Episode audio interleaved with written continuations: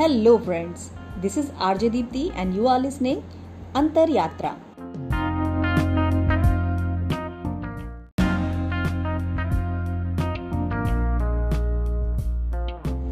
दोस्तों, मैं आज अपने पॉडकास्ट में आप सबको आपके अपने जीवन की अंतर यात्रा पर ले चलूँगी।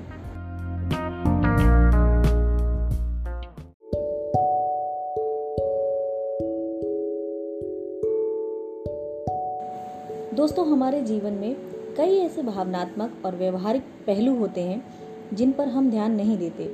लेकिन ये हमारे जीवन का अहम हिस्सा होते हैं और लगातार इन पहलुओं की उपेक्षा करते रहने के कारण ही आज सबसे ज़्यादा अक्लमंद होते हुए भी हमारा जीवन संघर्षों और तनावों से भरा हुआ है।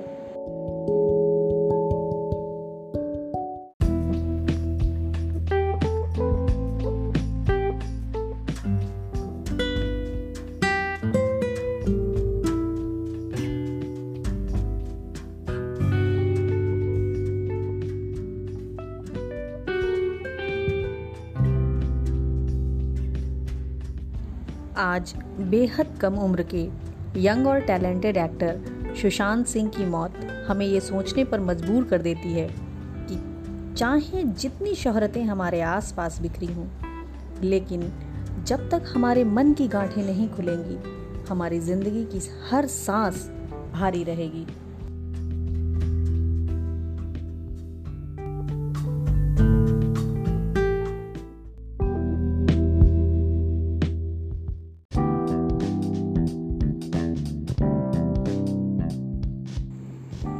एक पुराने साथी का फ़ोन था। काफ़ी देर बात चलती रही और आखिर में वो बोले, अपना ख्याल रखना। कुछ देर सोचते रहे। फिर याद आई टीना गिलबर्टसन की बात। टीना कहती हैं, अपनी ज़रूरतों की पुकार ज़रूर सुने। उन्हें सुने बिना आप अपना ख्याल कैसे रख पाएँगे? टीना एक मशहूर साइकोथेरेपिस्ट हैं और रिकनेक्शन क्लब की संस्थापक भी। जीवन में कुछ बुनियादी ज़रूरतें होती हैं। उनकी ज़रूरत सबको होती है।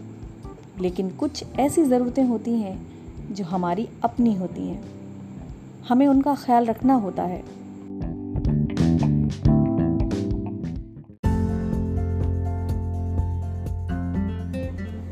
ये बुनियादी ज़रूरतें एक किस्म की भूख हैं। उनके बिना हम कुछ नहीं कर सकते। कुछ ज़रूरतें ऐसी होती हैं जिन्हें हम अलग किस्म की भूख कहते हैं। बुनियादी ज़रूरतों को हम तन से जुड़ी तो कभी मन से जुड़ी ज़रूरतें कह सकते हैं। आमतौर से अपना ख्याल रखने का मतलब तन को दुरुस्त रखने से होता है। इसीलिए जब हम बुनियादी ज़रूरतों पर बात करते रहते हैं, तब हम तन से जुड़ी ज़रूरतों को ही पूरा करने पर ध्यान देते हैं। इस तरह से हम महज ज़िंदा रहते हैं, लेकिन मन की ज़रूरतें पूरी नहीं होती। तो हम अधूरापन महसूस करते हैं। हम जब अपना ख्याल रखते हैं तो सबसे पहले मन की जुड़ी ज़रूरतों को एक किनारे कर देते हैं। ये ठीक नहीं है। बुनियादी ज़रूरतें पूरी होनी ही चाहिए, लेकिन सिर्फ़ उनके पूरे होने से हम खुश नहीं हो सकते। हमें खुश होने के लिए तन और मन में एक तालमेल बिठाने की ज़रूरत है। ये तालमेल बिगड़ा तो हमारा बहुत कुछ बिगड़ जाता है। कभी कभी हमें अपने मन की गांठें खोल देनी चाहिए और अपने मन की आवाज़ सुननी चाहिए।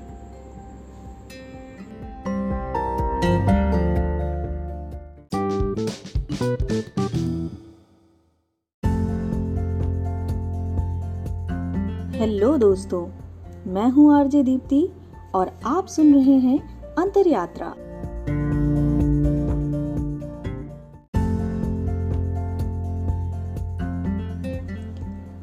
दोस्तों, डरना ज़रूरी है, क्योंकि डर का एक अपना अलग ही समाजशास्त्र होता है। पूरे संसार में एक ऐसा आदमी खोजना मुश्किल है, जो खुलेआम बेझिझक अपने भय को कबूल करे। खुलेआम तो छोड़िए, खुद के सामने भी ये मानने में तकलीफ़ होती है कि हमें डर लगता है।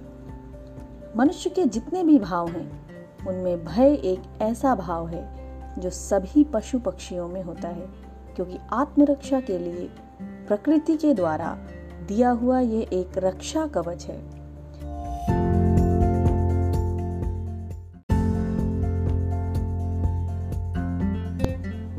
भय होना कोई कमज़ोरी नहीं, बल्कि उसे छिपाना और नकारना गलत है। किसी व्यक्ति में यदि भय नहीं होगा तो वो वैसे ही होगा जैसे किसी में विटामिन की कमी हो। तब कोई सड़क पर हॉर्न बजा रहा होगा और भयहीन व्यक्ति इससे बेपरवाह सड़क पर चलता जाएगा।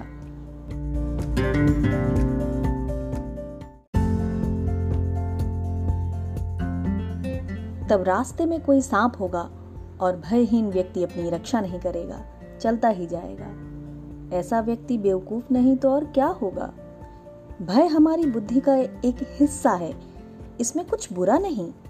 भय हमें याद दिलाता रहता है कि इंसान की मौत भी होती है और हम सब यहाँ कुछ समय के लिए ही हैं।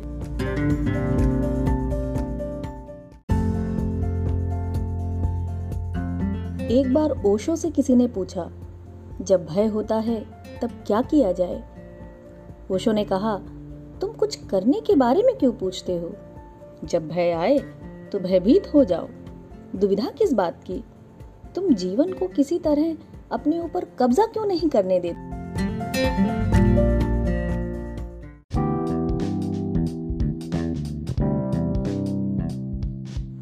दोस्तों, हमने कभी अपने जीवन में भय को इतना आदर, इतना अवसर दिया ही नहीं कि वो खुलकर खुद को प्रकट कर सके।